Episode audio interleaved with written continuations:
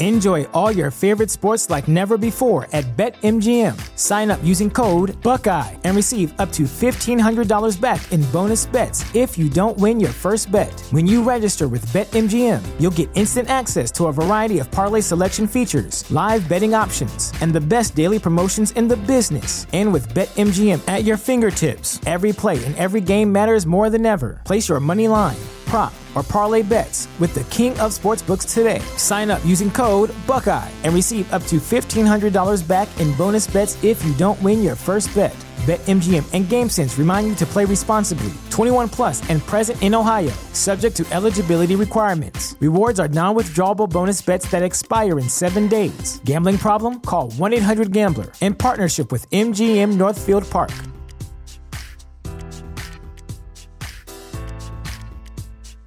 Welcome to Prime Video's Culture Rated Collection. This is the place where black is the main character, where we don't jump through hoops just to hear our voice, and can fall in love with illuminating documentaries like Giannis, The Marvelous Journey. I'm just a hard worker that's trying to survive. Enjoy the animated series, The Second Best Hospital in the Galaxy. All doctors report immediately!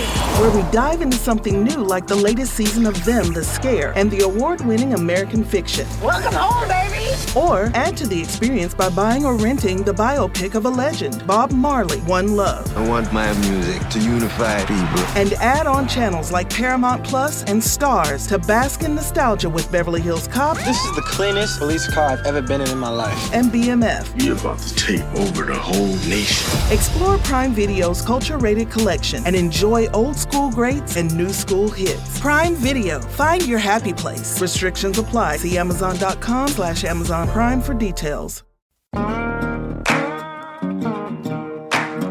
Real Life, Real Crime is a true crime podcast brought to you by Woody Overton and executive producer Toby Templey.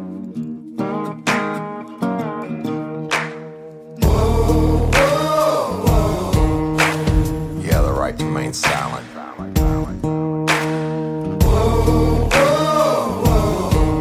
Anything you say can and will be used against you in a court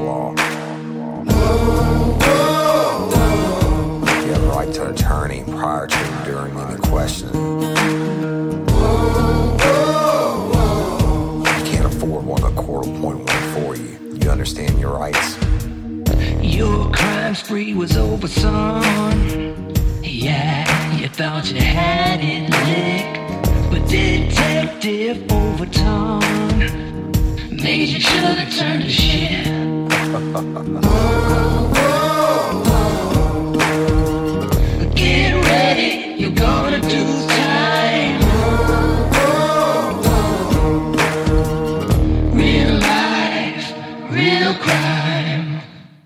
Warning this episode of Real Life, Real Crime, the podcast, may contain descriptions of acts of violence or that are of a sexual nature. It should be for people that are 18 years or older. Heed my warning, people. I did not get the facts of these cases off the internet or from some television show. The facts we're retelling you were presented to us by the victims of the crimes or the perpetrators who committed the crimes against the victims. My description of the crime scenes are what I saw with my own two eyes. If you're going to get offended, please turn this podcast off now. Thank you. Hello, everybody, and I'm Woody Overton, your host of Real Life, Real Crime, the podcast. And today I'm going to be telling you an old school story. I think it's going to be two parts, y'all. It's a really, really in depth, kind of crazy story. And before I get started, I just want to tell everybody thank you. We love you and appreciate each and every one of you. Uh, our numbers are growing phenomenally. And just for Courtney Coco, you better believe it's coming. It's probably sooner than many of you think. And please keep calling in your tips on Miss Barbara Blunt and stay tuned at the end of today's show for some announcements. So, with that, we'll get going. And we're going to call this one Mama Said. Mama Said. So, in 2005, I was working as a detective for the Livingston Parish Sheriff's Office. And I got to give you a little bit of background to set this story up as what was going on during this time. It was this story actually starts in September of 2005. In on August the 29th of 2005, Hurricane Katrina hit the U.S. coastline, right? And simply one of the craziest times of my entire law enforcement career. And so just bear with me. I'm going to skip around and give you some some background on this and you'll see why in a few minutes. But when Katrina hit, I, I remember the day before it, it hit, Reese Holden and I, you know, was a good buddy of mine at the time, and he was a deputy for the sheriff's office. I, I had a fishing camp down in Chauvin, Louisiana. So we drove against the traffic because at the time Katrina was a Cat Five, and it was, was going to be total devastation, supposed to hit New Orleans, and Chauvin is down South Louisiana in Terrebonne Parish. So I had a fishing camp, and we drove against the traffic. Everybody's evacuating to get out of the way of Katrina. Uh, spent all night boarding up the camp, et cetera, and then came back through the traffic and got ready for the storm. You know, you heard me talk about on, on the hurricane episode we we always had to be prepared, and uh, all our units were gassed up and everything. And now we're expecting to be a real shit show uh, uh, when Katrina hits. And at the time, it had the bullseye on New Orleans. And so Katrina comes, and we work it. And It was pretty bad, even in our area, but and unfortunately for Mississippi, but thank God for New Orleans and us, it actually turned and hit Mississippi directly. It's like New Orleans, I swear, y'all. New Orleans has like a protection around it on storms. All these storms in the past 20 years that I know of that I worked in at the last second, eh, all the ones that were directed in New Orleans, always seemed the last second the storms turned. They never hit New Orleans. And Katrina was an example of that, right? But the problem with it was, didn't matter the the the storm itself was bad. Total devastation on the coast. Nothing left standing. Really bad. Even even in Livingston Parish, we had a lot of bad damage and and people without power and stuff like that. And New Orleans took a pretty good smack, but nothing in New Orleans couldn't handle. So a lot of people stayed behind and, and, and didn't evacuate. A lot of people don't have the back then didn't have the money to to evacuate from New Orleans. I mean, a lot of working people and, and poor people, and and New Orleans at the time was world famous for its housing projects. They were just these monument buildings in in bad areas. It, seemed like nowhere you went in New Orleans could you not go a couple blocks and hit one of the housing projects like the Desire projects or whatever. And these were bad places. I'm talking about where cops wouldn't go in without other cops for backup. And even though they had housing authority, police, and stuff like that, but when they made it through the storm, right? Everything's great until it wasn't. The next morning is when the levees broke. And that's what caused all the severe flooding and the deaths. I mean, I think like 1,800 people died from Katrina, and, and most of that was from the flooding in New Orleans when the levees broke if y'all if you don't know what a levee is, you're outside of Louisiana. City of New Orleans actually sits like in a bowl. It's below sea level. You can stand in Jackson Square and look up on the levee and see the ships passing on the Mississippi River, and they're above you. I mean, that you're literally in a bowl. So the levees are high bank protection from the rivers and the lakes. Uh, you got Lake Pontchartrain, on the backside you got the Mississippi River that runs through it. That's why they call it Crescent City because the crescent that the, the river makes through there. But when the levees broke, it was it was shit. It was game on, bitches. I mean, it was it, you know, and I'll tell you some stories about that in a minute. You had all these probably hundreds of thousands of people who'd stayed behind thinking that they're going to dodge another bullet. And a bunch of them did go to the Superdome at the last second and the top got blown off the Superdome and stuff like that. But that wasn't the problem. The problem was when the levees broke. And I'm going to tell you right now, there's nothing on this earth that's more powerful than the force of moving water. So the levees break. There's no power in New Orleans. New Orleans flooding. and then people are drowning. People are climbing into their attics because the water's coming up so fast.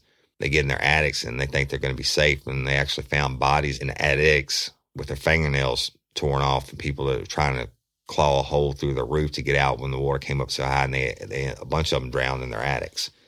And then there was no response. It, uh, Governor Blanco was governor at the time, and it just the shit they weren't prepared. And it, I mean, you had I don't know how many hundred thousand people stuck in New Orleans in the water, no food, no fresh water, bodies floating in the street. And tell you, it was a horrible time for everybody, and it's the worst time to be in law enforcement. I can promise you that. So Katrina hits, and when the, the cries start coming out from New Orleans, uh, all the people uh, drowning and and people. I mean, they had people calling the radio station from their cell phones. Some of the local AM stations or whatever stayed on the air, and they're begging for help. I'm at such and such address and stuck in my attic, and the water's coming up. We're going to drown. Well, guess what? There's nobody to to respond to it, right? And this shit it turns into a war zone. The uh, I mean the the police precincts getting shot at at night when, when the sun went down, and it just I mean shit is bad, y'all. So what's what's happening in Livingston Parish at that time? Katrina comes through, and the next day when the levees break and all that, and then uh, Willie Graves was the sheriff, and he actually sent our special response team, which I used to be a member of, and I got off of because of my career in detectives. But he sent our special response team to New Orleans to help out, and they were actually one of the first groups to put boots on the ground in New Orleans after the levees broke. Before the before the National Guard, the I think even the state police, but our guys were down there first and trying to help people, trying to restore some type of semblance of order. Now it was bad, and I remember one of the guys telling me that they followed NOPD officer, New Orleans Police Department officer, into a, a jewelry store. Somebody kicked in the door and they go in and, and I mean, they don't know this officer, right? And they just happen to enter after he entered, and this dude's loading up on jury himself, and they they got out of the way. What are you, what are you going to do? They have no authority to arrest. It's out of their jurisdiction, et cetera. So it's just a real, real bad time. Now, when they did organize a response, however many days later, they started sending buses down and then started evacuating everybody from New Orleans because there was nothing there. I mean, everything was underwater. The levees are still broken. I mean, it is literally flooded. Well, our SRT was down there and uh, we were getting evacuees in all the time. We had shelters that, that were open in Livingston Parish and they had to be manned by law enforcement 24 hours a day. And I'm talking about these people didn't have anything, but then once they started sending the buses down there and getting all these people out and taking them all these different shelters all over Louisiana and ultimately Texas and Arkansas and Florida and everywhere else in the world, it was just bad. I mean, where you can put hundreds of thousands of people. So we're working nonstop. And we're working, of course, the aftermath of the hurricane, but then you, you're working around the clock. You got a command center, different shelters and you have to you have to guard them. And buses would come intermittently and drop people off. It was a couple days into the evacuation process, and I was actually working nights as a detective. And I remember getting a phone call, and my ex screaming I'm just like, "You got to get up!" And uh, people are getting robbed and raped, and and you know all this bad stuff's going on. Get up, get up! I'm like, "Whoa, motherfucker! You know what you want me to do?" And I'm like uh, so I get up and I call the radio room and stuff, and they were getting constant calls. And what happened was the rumor mill had run rampant. All these things weren't going on, but people were calling in things, and some of them were, but it's not as bad as they were making it out to be. Not like the sky was falling, but it was bad enough that Sheriff Willie Graves called a special response team back and put them in Livingston Parish. And it was, I mean, I'm telling you, it was a real shit show. And we've been working nonstop I mean, I, would get like maybe five or six hours of sleep a day, et cetera. So, but it was bad. Now, what happened was they they started evacuating people from the, uh, the convention center and off the the bridges and stuff in New Orleans. Well, guess what? The a lot of the good people, or ninety percent of the good people, got out first, And the ones who were looting originally and stuff like that, well, they had to get the hell out at some point too because there's no more food. Uh, but I mean, you you go back and look at some of the footage on the shows, and they got people carrying 80 inch televisions and shit like that. But what the hell are you going to do still on television in the middle of the storm? You ain't got any power. I never got that one right. And cops just watching it go on. But I mean, what, what can you do? There's no society. It's just mass chaos. But so the people are starting to get out. And then you come to what's left. And the last ones to get out were the worst ones. And I'm talking about the gangs and stuff like that. They wait to the last second and they robbed, they stripped everything they they could carry. And our shelters were full at, at capacity. But when they heard of the buses coming out, or Willie Graves heard of the buses coming out with all the thugs on it, the last buses coming out, he's like, uh, not going to happen in my parish. And I'll never forget, they had four buses pull up. It was at nighttime at uh, the shelter, and Willie already knew they were coming. So he had the SWAT team, the SRT team there. We were all there, and the bus driver opened the door, and these people started getting off. Look, I'm talking about people getting off and would have like five or six TAG Heuers and Rolexes with still with the price tags on each arm. I mean, these are your bad boys, right? And Willie said, uh uh-uh. uh and, and surrounded the buses, said, get back on and he told the bus driver, he said, You're going to drive out of my parish. We're going to give you a police escort, and these other buses are going to follow. And if y'all stop for any reason, we're putting y'all in jail. And, and Willie didn't play. It was just a really, really crazy time. And I remember talking to, good people in, in the shelters, and one guy said he woke up on the second floor of his house that morning after the storm came through, and uh, his wife was in a wheelchair and he woke up and he puts his feet over the side of the bed and he steps in water. Okay. And he's like, holy shit. And then he's on the second floor of his house. And then he realizes the water's coming up and it's coming up fast. And he's got his wife, he's handicapped. And he's like, what the hell am I going to do? I can't get downstairs. It's already flooded. He, it's, it's, it's a bluebird sky date now, y'all. I mean, there's no clouds. It's not raining and shit. It, he goes and looks out the window and sees massive flooding and the water's coming up fast, fast, fast. And he said, Man, I just started praying. I said, God, please help me. We're going to drown. I can't, she's going to, I can't. And he was, a, I, I won't say elderly, but um, I'm, I'm probably my age now. The, uh, I guess he was around 50 or something. And he said he prayed and he said, Woody, I watched, he's crying when he's telling me this. I watched in literally a dumpster, a trash dumpster was floating and it floated right to my window. And I was able to pick my wife up and throw her in it. And I got in it and they used it like a boat to hit dry land or they got saved by somebody in a boat, whatever it was. So it's just really, really bad.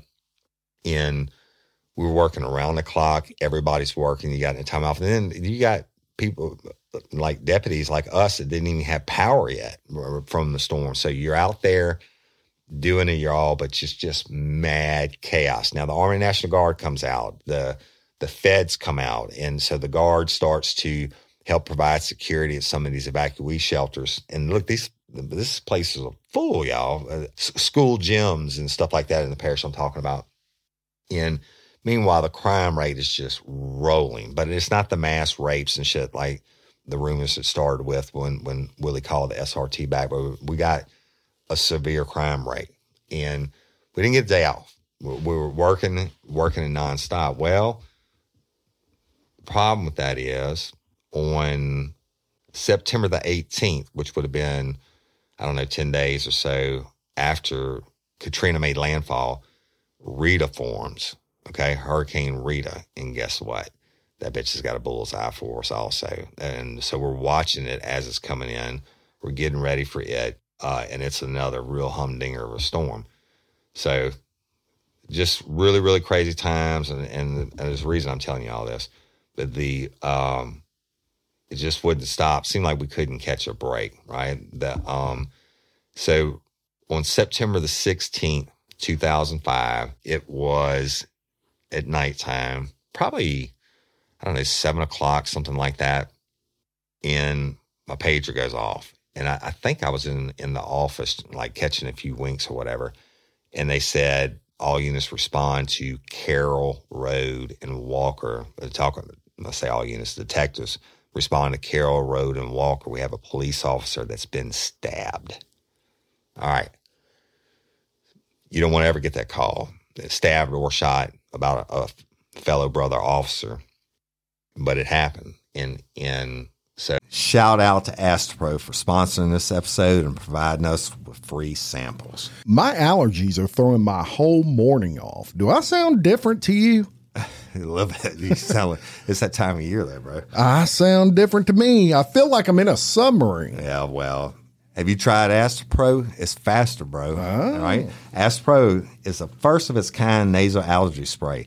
It is the fastest 24 hour over the counter allergy spray. It starts working in 30 minutes while other allergy sprays take hours. Astepro is the first and only 24 hour steroid free allergy spray. Astepro delivers full prescription strength indoor and outdoor allergy relief from nasal congestion, runny and itchy nose, and sneezing. Hey, I use this and you should too, Jim. Last weekend I planted my garden and it's that time of the year and my allergies really kicked up with it, right? I use Astepro every time my nasal allergies flare up, and I'm always amazed at how fast I'm back in the game down on those roads playing my stuff. Get fast acting nasal allergy symptom relief with Astepro. Go to asteproallergy.com for a discount so you can Astepro and go today. A S T E P R O allergy.com.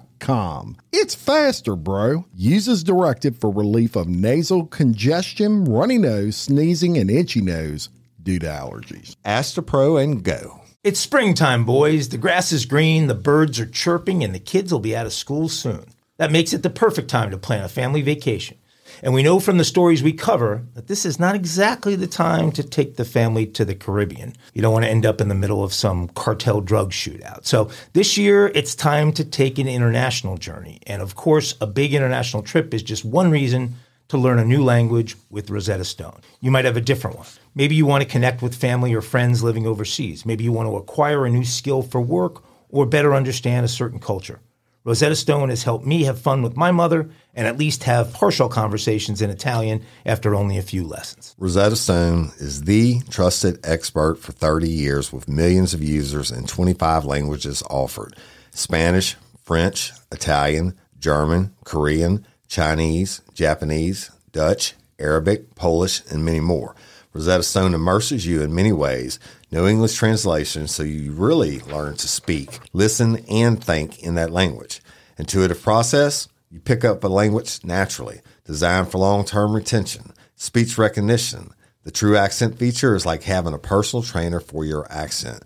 Rosetta Stone is convenient and an amazing value. That's right, Woody. A lifetime membership has all 25 languages for any and all trips and language needs. That's lifetime access to all 25 language courses Rosetta Stone offers for 50% off. Don't put off learning that language. There's no better time than right now to get started. For a very limited time, Real Life Real Crime and Daily Show listeners can get Rosetta Stone's lifetime membership for 50% off. Visit rosettastone.com slash today. That's 50% off unlimited access to 25 language courses for the rest of your life. Redeem your 50% off at rosettastone.com slash today. Sayonara. So I'm rolling out the door and they have Tech 1 1033, which means nobody could talk on it. I'm trying to get information. I wasn't that far from Carroll Road, probably 15, 15 miles or so.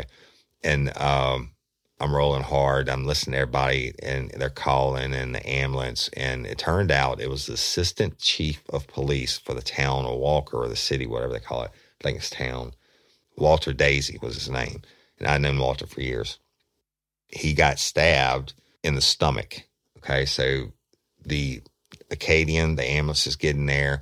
They're taking him, and um, I roll up on scene. But I got to tell you about Carroll Road. This is what I, I never really got this, and and I'm not, not ever going to throw shade one way or another. But Carroll Road is off of Highway. It's north of Highway 190. Now, Highway 190 runs all the way across Livingston Parish from east to west, from Tangipahoa Parish into East Baton Rouge Parish. It also runs right through the middle of, of the town of Walker. And Carroll Road, where he got stabbed at, is really remote, and and he got stabbed at the bridge on Carroll Road. So the when I say remote, I mean it's like some big houses on that road. It's it's no trailers or or whatever. It's big houses, but it's not big neighborhoods. It's like they're spread out. They got like five or six acres each, and it's a dark, dark ass road, right? I mean, you couldn't find this road if you weren't looking for it, if you didn't you didn't know where it was. And so I would roll up on scene or as close as I could, and it's black. There's no street lights, and there there were like uh, security, not security lights, but whatever you call them, yard lights in some of these bigger homes. But I could see I'm, I'm at, I can't get close to a scene. There's every cop car in the world's there, and Acadian already left Walter to go to the hospital. And so I walk, roll up, and Chief Hunter Grimes is on the scene. And um, you've heard me talk about Hunter before. He's now a criminal investigator with the Louisiana State Police. And good friend of mine. We were on SRT together, and um, he would end up leaving the Livingston Parish Sheriff's Office and going to Walker City uh, or town, whatever it's called, and becoming the, uh, getting elected chief of police. And so he was the chief of police, and we got there. Several of the texts, and I go up and said, "Tell me what happened." He said, "Walter stopped a white male on this bridge for walking on the road and he said he got out on him and he said they got into like a scuffle the guy pulled away from him and he said he he hit walter a couple times and he said then he stabbed him. He said woody he said the knife is still stuck in walter's stomach. And i said well you certainly don't want to remove it right? Because all this, these different crime scenes and stuff like that you show up if you got a victim that's got something that's an object that's impaled in him uh, you don't touch it because that may be where it's stuck in, maybe pinching down an artery. You don't know. And he said, Woody, he said, I was at I was at the football game. He said, Walter was there with me at Walker High School football game. He said, Walter was there with me. And the next thing I know, 15 minutes later, my pager's going off saying Walter got stabbed. And I'm like, what the hell? You know, and he said, and I get here and his shit, he's the knife sticking out of his stomach, you know, and the Acadian gets here and they get him off. He said, I got to get to the hospital. Will y'all please? I said, don't worry about it, dude. We're going to work it. Mean, you know, cop getting stabbed, big shit. It's big time. And I did tell Hunter, I said, you need to go up to the hospital and um, we call for a sketch artist. And I, we'll get a sketch artist up there. And as long as he's awake, and he said he was awake and he was, he was talking coherently, but he had lost some blood and stuff. I said, get a, get a sketch artist to get, if we can, before he goes into surgery. Make him delay it. Got to get a sketch artist to try to get a sketch of who this suspect is. So we have something to work on. If he goes into surgery and he dies, we're screwed. And I said, did did he call it in? And he said, no, he didn't call it in. My calling in, y'all. I mean, when Walter, anytime you get out on anybody on a traffic stop, or you stopping somebody that's walking on the road or whatever, you always call your location and say your unit number or your detective number. Say, I'm gonna be out at, on Carroll Road on the bridge with a white male dressed in whatever, right? That way, if sugar turns to shit, your dispatcher knows to call back and check on you in a couple minutes. If you, if let's say he got stabbed and got incapacitated, couldn't reach his radio, couldn't call for help. Um, at least other units know where you are. Walter didn't call it in. He said he didn't call it in. And I said, well, that doesn't really add up. Doesn't make any sense, right? And here we are on this, what would be if all the cop lights weren't there, dark ass bridge. And it was kind of a, a misty, rainy night, but not raining, raining. In the, anyway, so Hunter jetted. He went to the hospital. They got, got a sketch artist and route to the hospital and all that. Well, I'm not worried about that now. And now we're going to start to work the scene. The state police showed up. My good friend, um, Kevin Duvall. We call him Big Country. Well, let me let me back up. Let me digress. Hunter Grimes is probably my height in maybe 250, 260. I don't know what his weight is, but this dude is a giant. Okay. He has lifted weights his entire life. When I tell you his arms are bigger around than my midsection, and I mean, he's just giant. He goes around or used to on this Christian Christian group of strong men to different to do performance to different places. And some of you young lifers are not going to know what this is, but we used to have the yellow pages, the big thick yellow pages, like thousands of pages, the big phone books. And Hunter could take one of those and rip it in half from pure strength. So he's a monster of a man, but a gentle heart and a great guy. Now, Big Country shows up. He and I go way back, and now of course him and Hunter go way back also. But the, Kevin Duvall, when we I first met him, he was working the street, and I was working the street, but he was working the street for the state police as a trooper, and he would move up and become a detective for the state police. And uh, so, anyway, he shows up, and let me tell you why we call him Big Country. And I I know y'all heard me call Brandon Ashford Big Country before because Brandon's like probably six six or something like that. This dude's got to be six nine, three hundred pounds, and he is just massive. And at, the time, like me, he had jet black hair. I think he's got a little gray in it, like I do now. But Big Country shows up. And I, I told him everything, et cetera. And so he calls out some of his detectives. Meanwhile, the National Guard sent units, if you will, patrols that were actually working the evacuee centers, the, um, all these things, they sent troops out on, on, this manhunt. We were trying to set up a perimeter. What Walter said was the guy stabbed him and then he took off running down the road.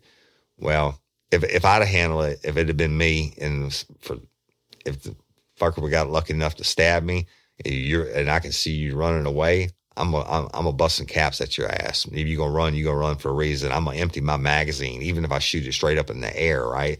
Walter didn't fire a shot, but he gave the direction they ran in. So we set up a big perimeter, and the feds were in town. I think we had the U.S. Marshals helicopter with the FLIR system on it, which is a thermal imaging system where you can look down and you, uh, the body heat glows white, right?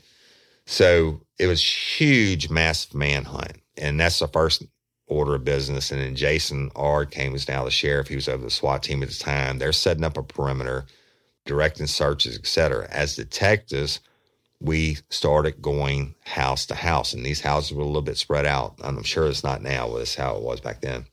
We're knocking on every door. We're leaving no stone unturned. And we talked to every single neighbor on the street and that, look, there's no cars coming down the street, but if they were, we stopped them and we asked them, did they see anything? Did you see anything? The, the bolo's been put out to be on the lookout for. It's been put out for white male, um, approximately 40 years old, long, dark hair and facial hair. And that's pretty much all that Walter, a skinny, uh, um, maybe, I don't know, 5'10, something like that. that. That's what the description Walter was able to give before we went to the hospital.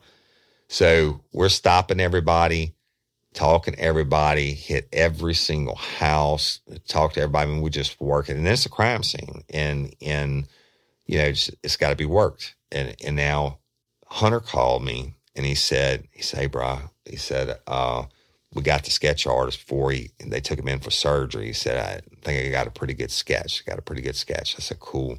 I said, man this time is past 10 o'clock at night. It may have been a little bit later when he got stabbed. So in Louisiana, the news channels in Baton Rouge area, they, they run, uh, they used to back then. Now Fox runs one at 9 p.m., but they run it at 10. I said, there's, there's nothing, we can't get it to the news tonight. Let's just sit tight with it. We're still working the scene. We got a manhunt going on. And look, we hunted all night long. Nothing more serious than somebody trying to kill a police officer. All right. So we had the sketch. Hunter stayed for the surgery. We worked the scene all night. And then, I don't know, about four o'clock in the morning, Walter had come out of surgery and they say he's going to live. And, and then they had to take the knife out of him, fix up whatever. He's in ICU. So once we had done all the detective stuff we could on the scene, going door to door, stopping vehicles, processing the crime scene. We, I think we even sent it in for prints and stuff, but in, in case the guy had touched the hood, you know, because Walter's story was a little bit iffy or a little bit sketchy, I would say. And so at some point, I left the detective part of it, and I went and met Hunter at the hospital, and he showed me the sketch, and it. I mean, it's just like the dude described. It's this guy with long hair. I'm actually going to look at it right now, and Patreon members are getting a video of this, uh, but this guy just looks rough. Okay, and when I mean rough, I mean he looks from the sketch. I, you know what? I'll never understand how these sketch artists do what they do. Trips me out every time I've ever used one. They can they can sit down with a victim of a crime and they'll ask them questions and they start doing it and they'll ask them more questions and they make adjustments and it's just it just absolutely blows my mind. I can't draw for shit. And to watch these sketch artists go off a, a victim's memory and present something that actually uh, turns out to be spot on and and it's just amazing so uh, uh, the only time i've ever had trouble with sketch artists is when the victim was lying about who it was that did the crime so that tripped me out so i'm looking at it and then this i mean this sketch is amazing the even the hair detail like uh, how it's scraggly and and the eyes were really amazing the mustache just tripped me out. The the nose. I mean, the, how they're able to pull this information out of somebody who has a knife sticking out of his stomach and could die is way the hell beyond me. So we get the sketch, and I said, "Well, I, I said, Hunter, we got to get this to the news stations. We'll get some units to take it to every station. We also need to get it out to all the uniform patrol guys and see if anybody recognizes him." and and but, but it, was, it was so much going on, y'all. This wasn't happening instantly, but the most important thing was to get to the news station so they could start running the sketch in the morning. And so that was done. I think I, uh, I actually took it to WBRZ Channel Two myself, and I, I think Hunter sent somebody to WAFB and, and NBC. But now it's daylight, and you know it, it, the sketch comes out, and on, on the morning news, and of course it's the lead story on the morning news. It's the it's the uh, lead story on the noon news and coming evening news, and that the whole day goes by. We're working, no sleep, but everybody says, and, and Stan Carpenter and all of them say, "Oh, it's got to be a, a, New Orleans evacuee that did this," and and you know this didn't really sit well with me. You know, I, I I didn't, I wasn't buying that, but I didn't know what else to think, and I was exhausted. I remember going to my office and uh, that night and praying no, nobody would call, nobody would kill somebody else or whatever. I just remember being so tired, and I put my feet up on the desk and said, "I'm gonna nap for just a few minutes." Now, when I do this, and it holds true to this day that I do my absolute best thinking at like three or four o'clock in the morning when I'm in a semi conscious state. And it's just, this when my ideas come to me. I don't know how to explain it, but I had that sketch in front of me and I was sitting there thinking, you know, that you, you just don't start out stabbing a cop, right? And, and I'm thinking about all these thousands and thousands, tens of thousands of people we had extra in the parish from New Orleans that all the evacuees and stuff. And they they had some evacuee shelters that uh, weren't that far from Carroll Road, but remember Carroll Road is north of 190 and it's rural. You got no business. You it doesn't even have a divider line down it, y'all. When I say road, it's it's a blacktop street, but it's a long one, a, a country street. So I, I, am sitting in the chair, and I'm, I'm laying there, and the, I doze off, and I remember jolting to waking up, and I was like, "Holy fuck!" It hit me. I said, "The you know," I went back to my thought of this. You know, guy didn't just start out stabbing somebody. The first thing I did, I ran, ran and I got my. I had an unmarked truck at the time, a extended cab F two fifty diesel with a cab on and all that. I said I, I drove back out to Carroll Road and I looked at the spot and I said, there is no effing way that somebody from New Orleans found this road. I said, it just didn't happen. And I said, I said, it's got to be somebody local. So my next thought was who can help me.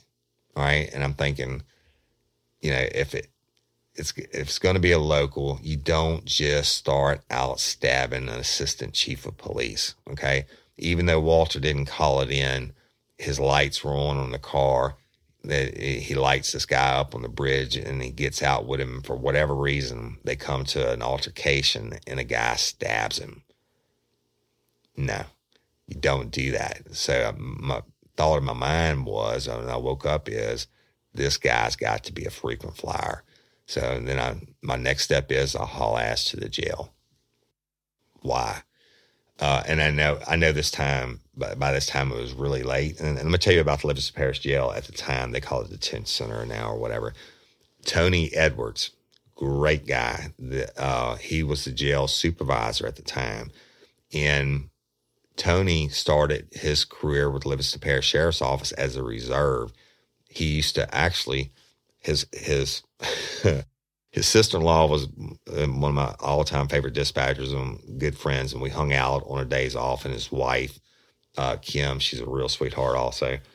And Tony was an electrician by trade and made had a successful business, made great money. But Tony got the police bug, and if I could tell you that I may have rode him around once or twice with me in uniform patrol before he was a reserve deputy, and just so he could be in on the action. Because remember, I told you when I was on the street, once the call volume went down, I was out there hunting. I was getting in a foot pursuit or a vehicle pursuit or something every night.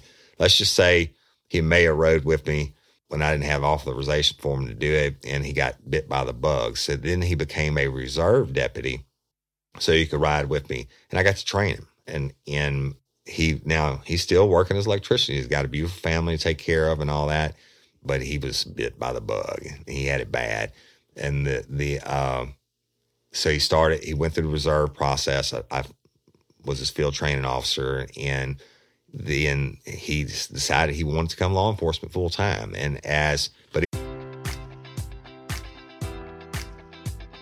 Enjoy all your favorite sports like never before at BetMGM. Sign up using code Buckeye and receive up to $1,500 back in bonus bets if you don't win your first bet. When you register with BetMGM, you'll get instant access to a variety of parlay selection features, live betting options, and the best daily promotions in the business. And with BetMGM at your fingertips, every play and every game matters more than ever. Place your money line prop, or parlay bets with the king of sportsbooks today. Sign up using code Buckeye and receive up to $1,500 back in bonus bets if you don't win your first bet. BetMGM and GameSense remind you to play responsibly. 21 plus and present in Ohio, subject to eligibility requirements. Rewards are non withdrawable bonus bets that expire in seven days. Gambling problem? Call 1 800 Gambler in partnership with MGM Northfield Park.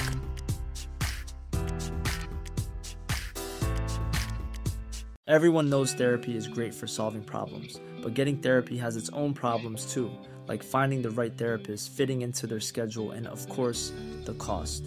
Well, BetterHelp can solve those problems. It's totally online and built around your schedule. It's surprisingly affordable too. Connect with a credentialed therapist by phone, video, or online chat, all from the comfort of your home. Visit betterhelp.com to learn more and save 10% on your first month.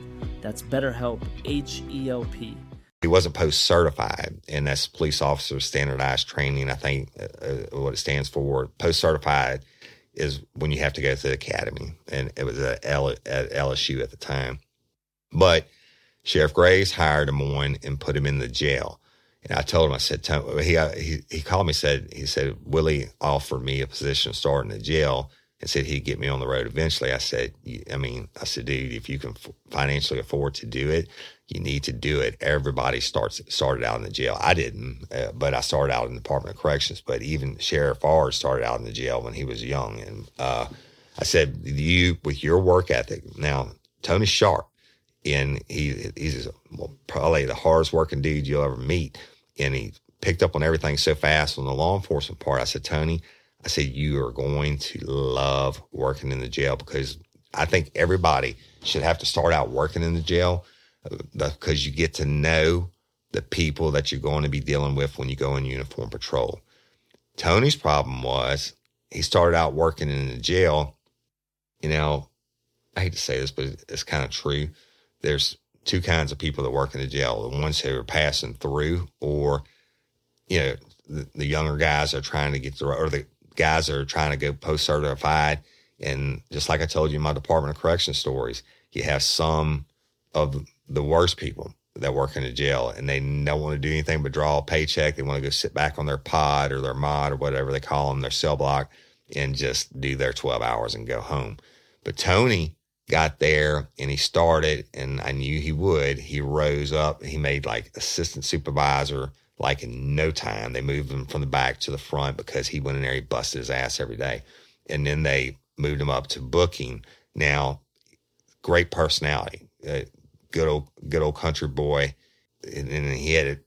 The booking officer was a big deal too. I mean, he got to see all the shit. Everybody we brought in, from the drunks to the murders to whatever, he processed them. He did it, but he did it so well. He made jail supervisor. I'm talking about like in a matter of months, and in I don't know what the exact time frame was. It was the fastest I ever saw anybody make jail supervisor. I can tell you that.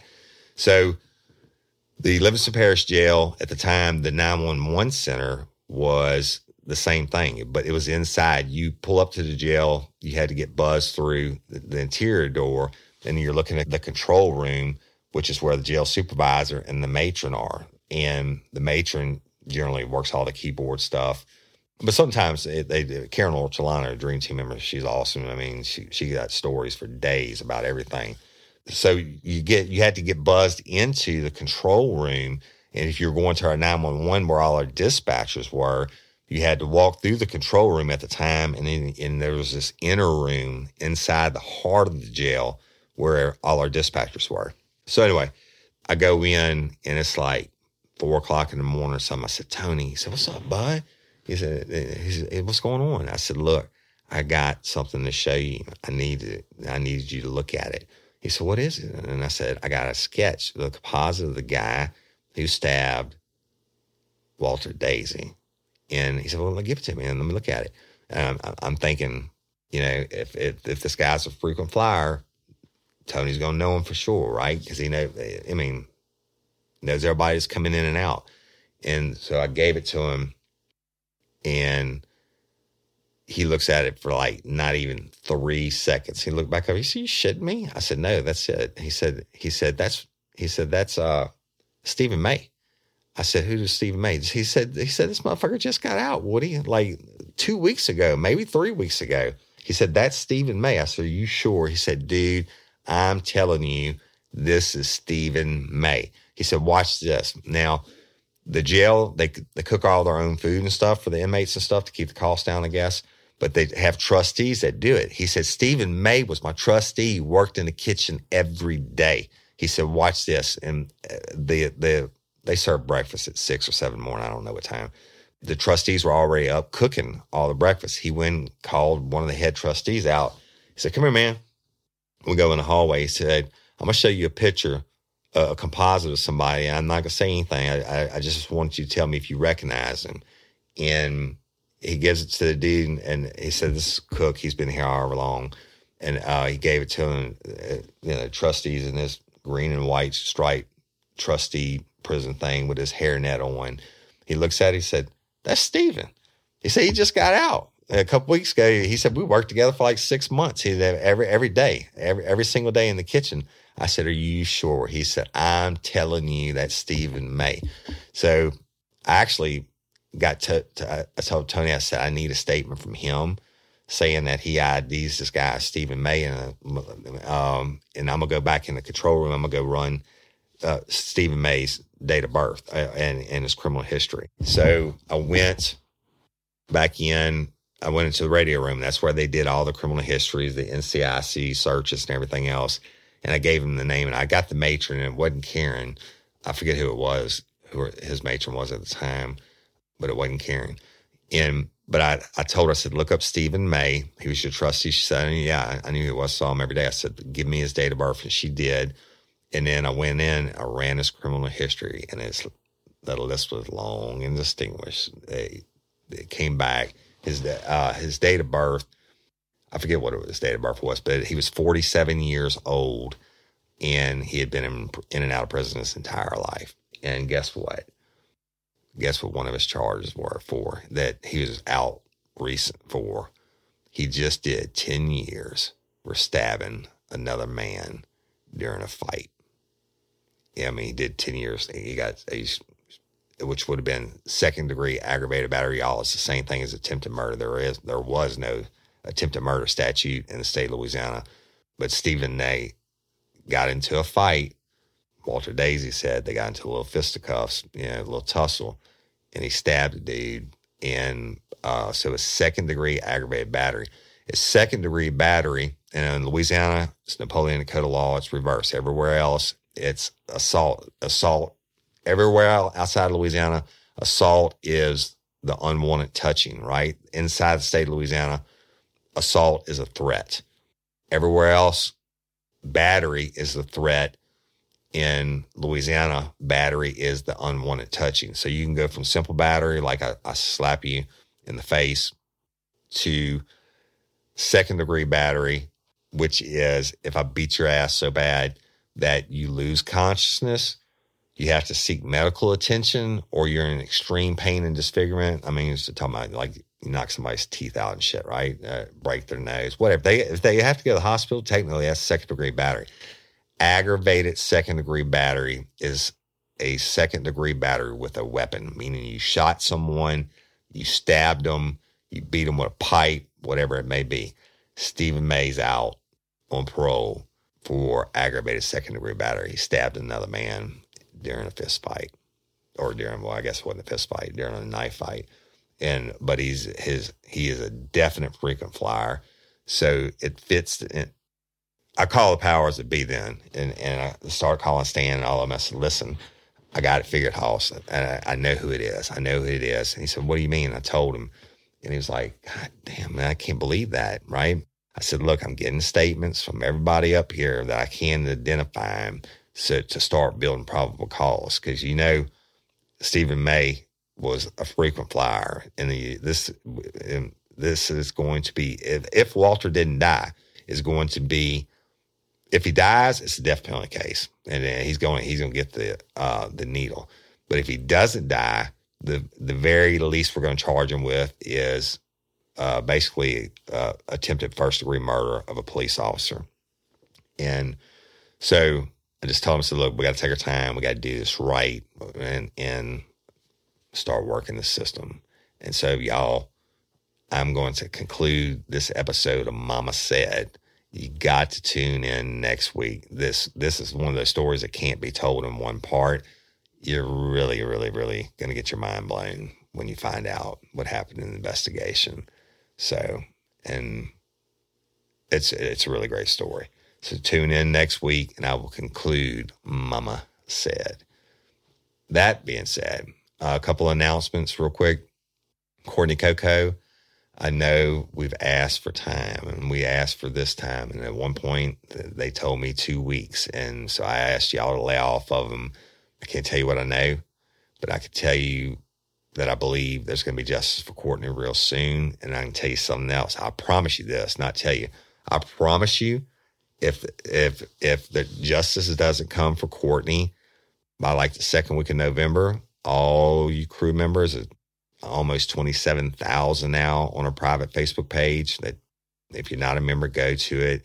You have to be approved by our Dream Team moderators and we'll get you approved, but it's growing like 100 people every two days. But it, it's all true crime related. But everybody on there knows who Courtney Coco is. On Fridays, they post their pictures of, of, of themselves wearing pink, etc. And it's like it's true crime stuff on that page also. And and so our numbers on that page are important because if they don't do what they say they're going to do, we are going to burn Rapides' ass down, and we're going to do it legally. I'm gonna, I, I have a, a plan. We're going to call all lifers to the forefront who who care about justice for Courtney, and we're going to implement the plan. And everything will be legal, but it's going to be painful as a bitch for Rapides Parish. And, and there's all kinds of stuff that I'm in possession of uh, uh, that and, and a plan that we're, we're going to execute and we're going to get justice for Courtney one way or another.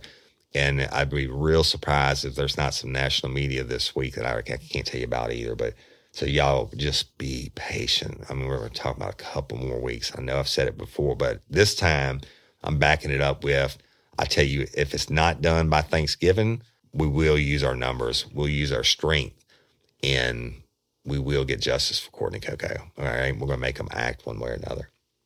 And of course, y'all, it's election. Everybody get out and vote.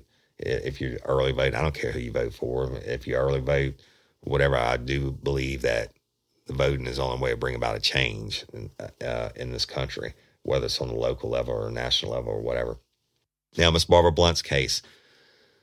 All right, it's being worked, and I'm still getting tips. And there's a couple y'all haven't even called back this week, or, or probably the last ten days since the hurricane and all that. That, but I am still working it, and it's being worked in a way that I haven't even told you about yet. So, but please keep sharing Miss Barbara's story. Every time you share we get tips. I know y'all hear me say that all the time, but I'm telling you again, if I could show you after an episode comes out and I talk about Miss Barbara Blunt, I get more tips guaranteed. So sharing equals tips. Y'all do that. I'd appreciate it. And follow me on Instagram at real life, real crime and at Overton Woody. And you go follow me, take a picture of your follow and send it to me at my email, woody at real life, realliferealcrime.com or any of our social media pages. And there's a million of them, it seems like. You send that to me. Every 50 of y'all that follow me on both of those and send it to me, I will enter your name, one through 50, into a drawing for either a signed autographed copy of my book, Jesus Held Me, or a real life, real crime face mask. And they're nice, y'all. They're cloth and uh, washable and reusable and all that. Or one, one of our nice window decals. And, and I just did the drawing this past Monday and posted in the crew page for the first four winners. So the first 200 that did it, and we have plenty more. So if I didn't read your name out in, uh, in one of the drawings, don't worry about it. I'm going to do a couple a week. So y'all, uh, Instagram's just another platform that we're growing. YouTube, go watch Rapides Burning on YouTube. Uh, we made it. We we've purchased new computer, video editing equipment, etc., and we made those episodes like more like a movie. As I'm talking, you get the podcast, but then you get to see the people and the places and the bad guys and girls and the attorneys and the whatever the district attorney said. Really interesting, and for people like me that are more visual. Um, or who don't know what a podcast like me didn't even you know don't even know what a podcast is or didn't a year and a half ago the i think it's more interesting for them and it just helps us grow. And and the more we grow the better it is for everybody. All right. And so um go check it out we're going to be backdating episodes my wife's going to be going in and adding videos and these, these videos y'all the Rapides burning series on the podcast they actually have news clips in them news interviews and all these different things. It's a production. So if you get a chance, watch it. The, uh, we're going to go back and do all the episodes, but Rome wasn't built in a day. And like I'm videoing this one now, it's, it's so my wife can go back in and add stories, uh, stuff to this. And so y'all check it out. It's Real Life Real Crime Podcast, not just Real Life Real Crime. You search YouTube for Real Life Real Crime Podcast. Every episode I've ever done I think, is is up there, whether it has the video attached to it or not. And there's there's a lot of other stuff like me doing crawfish bowls and and fish fries and hanging out drinking beer and answering questions from lifers and stuff like that. And I'm going to start doing some lives from YouTube also. So y'all check that out. Subscribe to it. That way, every time I post something new in there, you'll get an alert. And when you get time, you can go check it out. I guess that's about it. The, uh, I want to thank y'all. And listen, I hate to make it a cliffhanger on Mama Said, but it's that kind of story. You got to tune in next week to, to hear the, the when sugar turns to shit and shit starts to roll downhill and stuff. And, but it's a hell of a hell of a good case. Anyway, so LOPA, Louisiana Organ Procurement Agency, that's my people. Please go to lopa.org sign up to be an organ donor. You're not gonna care. You're gonna be dead. Ninety, probably ninety-eight percent of the, the people like me, I'm an organ donor. I'm not going to use my old ass organs, right? But 98% of the people don't even qualify at the time of their deaths for their organs to be donated. So please go to lopa.org, look under Livingston Parish Literacy and Technology Center Criminal Justice students, and, and tell them that's how you heard about them. Because that's how I heard about it, or I, had heard about it, but that's how I really got to know them.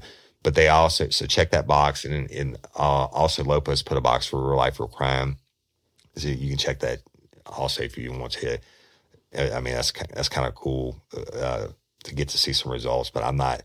I'd rather those kids get the um, from Livingston Parish Literacy and Technology Center get the credit first, and that's Kelly Jennings, the teacher, um, uh, Miss Kim Albin, uh, the principal, and then the representative for Southeastern Louisiana University. And y'all, I've been remiss in not mentioning her is Miss Crystal Hardison Mascavo.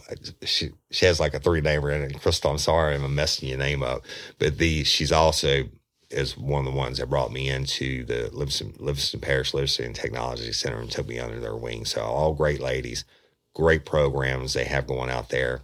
LOPA, be a hero, sign up, be an organ donor, save lives. There are people that are waiting on your organs right now. And also they do, and we're going to get more into it in, in, a future episode, but the, they're doing all kinds of incredible things. Uh, um, so it's a nonprofit agency. They're not making any money, but they are saving lives. So be a hero, save a life. I'm Woody Overton, your host of Real Life, Real Crime, the podcast. Until next time or ever, don't let me catch you down on murder. Bye. Peace. Get ready, you're gonna do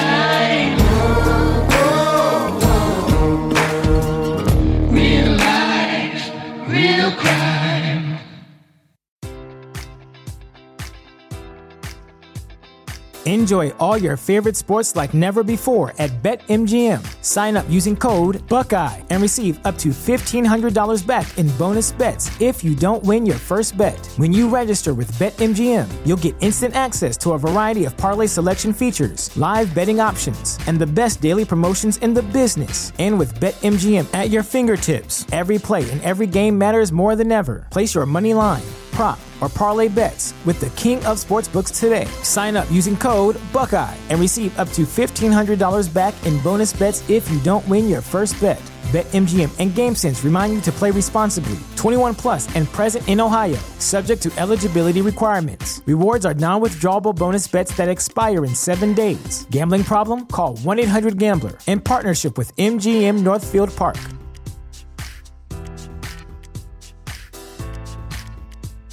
Say goodbye to your credit card rewards. Greedy corporate mega stores, led by Walmart and Target, are pushing for a law in Congress to take away your hard earned cash back and travel points to line their pockets. The Durbin Marshall credit card bill would enact harmful credit card routing mandates that would end credit card rewards as we know it. If you love your credit card rewards, tell your lawmakers hands off my rewards. Tell them to oppose the Durbin Marshall credit card bill.